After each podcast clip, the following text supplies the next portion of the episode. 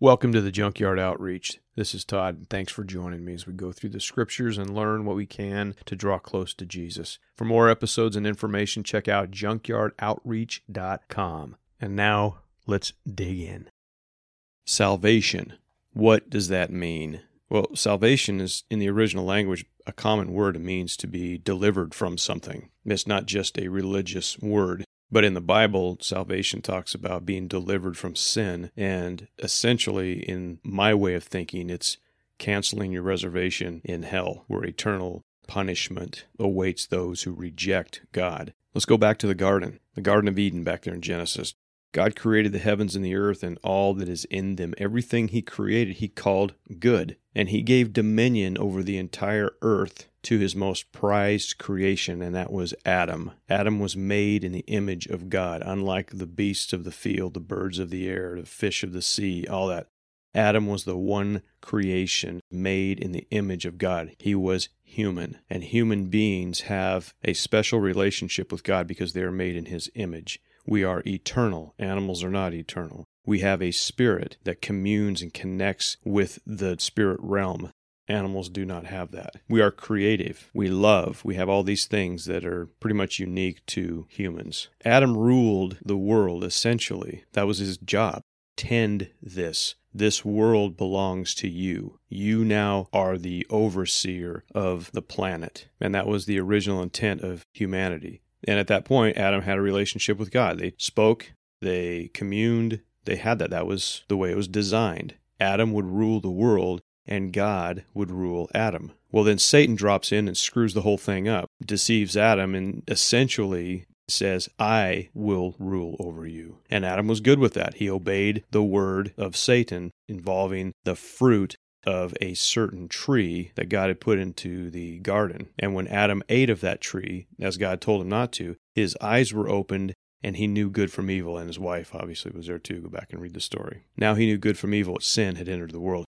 That is the problem with humanity is that original sin. Sin now rules the world. Satan now is our spiritual overseer of planet Earth. God is still in control, but we will become slaves to whatever or whoever we present ourselves slaves to obey. And even though most people don't realize it, we are slaves to darkness. We like the darkness. We like the intriguing mystery, the the evil, perverted, all that stuff. If we're really honest with ourselves, we like that stuff. And we buy into it, and then we enter into it, and then we own it, and then we become dark. And because we are dark, because we've rejected God. We're no longer qualified to be a part of God's family when we reject Him because sin is now ruling in the hearts of all humanity. And that's how it is. All you have to do is just think about the thoughts that go through your head. You know, look at your workplace and you see that, you know, everybody has this basic tendency to be selfish and what we would call sinful. You know, some people that on the outside are very nice, they're very pleasant to be around, but on the inside they still have this problem with sin. We all do. And that came when sin entered the world. In the book of Ephesians, where the Apostle Paul wrote that letter to those believers in that city of Ephesus, it says in chapter 2, verse 1 And you were dead in the trespasses and sin in which you once walked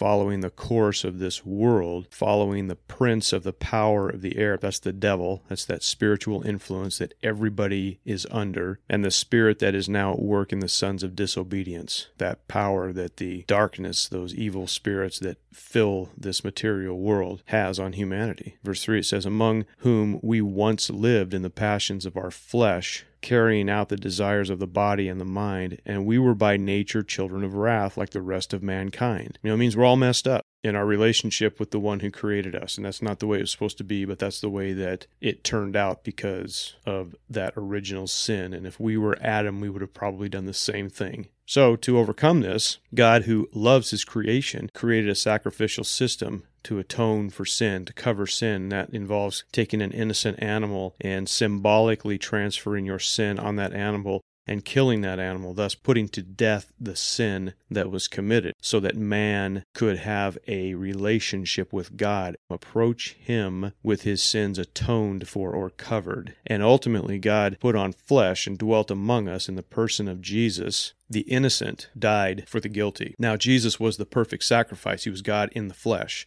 And for a moment in time on the cross, there was a separation between Jesus and his Father. And that's why he said, My God, my God, why have you forsaken me? So he died to deliver us from our slavery to sin. And we're all slaves of sin, meaning that we do things continually that offend God. We walk in the flesh or our own desires, our own humanity that is now subject to the prince of the power of the air, the spiritual influence of the devil. Everybody is subject to that. They may not know it, but they are. So generally, when you hear the word salvation, in a Christian context, it's referring to Christ dying on the cross, paying the debt for our sin, allowing those who respond to that drawing of the Father, they can enter into a relationship with God through Jesus. The one thing that every other religion in the world lacks is Jesus. And Jesus is the center of Christianity. He is the way, the truth, and the life. It's all about Jesus and that sacrifice and us believing in him. And we believe when the Father draws us because, you know, we just don't have a blind faith and go, okay, I guess I believe. No, that's not what this is about. This is about the Father drawing us. In John 6 44, it says, No man can come to me unless the Father who sent me draws him, and I will raise him up on the last day. So there is a calling. God just doesn't leave people orphaned, He reaches out to everybody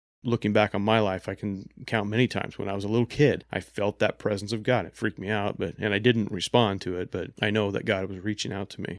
So that choice is set before us. Come to Jesus or not. And most choose not to. But some of them, at certain points in their life, will say yes. That's what happened to me. I knew God was calling me out of the darkness, but I loved the darkness. And I ultimately came to Christ and he took control and that darkness subsided. And then when i chose to follow him and he said deny yourself take up your cross and follow me. And i said okay i'll try my best. So i did and i noticed my life began to change. And as i'm reading the scriptures things were becoming more clear. My eyes were being opened. And the next thing i know i'm like this is it. This is really cool. This isn't religion. This is a relationship with jesus himself the Holy Spirit's now dwelling in me because the Spirit of God dwells in those who believe. And this whole thing started working. And so I ultimately was baptized for the second time. The first time was out of unbelief, but I was a believer now and I wanted to get baptized. I wanted to profess my faith, as the scriptures say. So I went in, I got dunked in the river. Later on, some elders prayed for me to receive the gift of the Holy Spirit. This is after I believed, after I was baptized. And my life then became empowered by God. In other words, I've got power that God has given me to do the work that He has called me to do. Can't do it on my own. And I tried to do things on my own, but it always failed. But when I received the gift of the Holy Spirit, and if you've never had that, you should pray for it right now. If you've believed, if you've been water baptized, then you should pray for the gift of the Holy Spirit. Look at Acts chapter 8 and Acts chapter 19. There's an example of that process. You believe, things change, the Spirit dwells in you, and then you get baptized, and then you pray for the gift of the Holy Spirit, and your life becomes something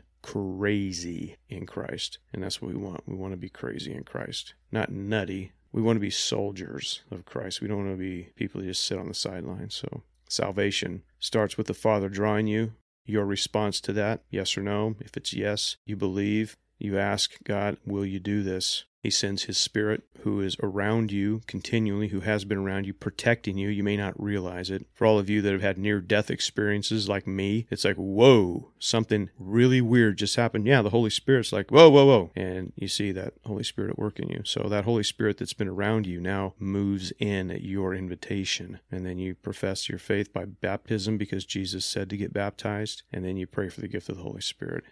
And your life that was on the launching pad now takes off. So get in the Word, get on your knees and pray. Ask the Lord to save you, and you will have salvation. And we'll begin a new chapter in your life that will be awesome. Thank you.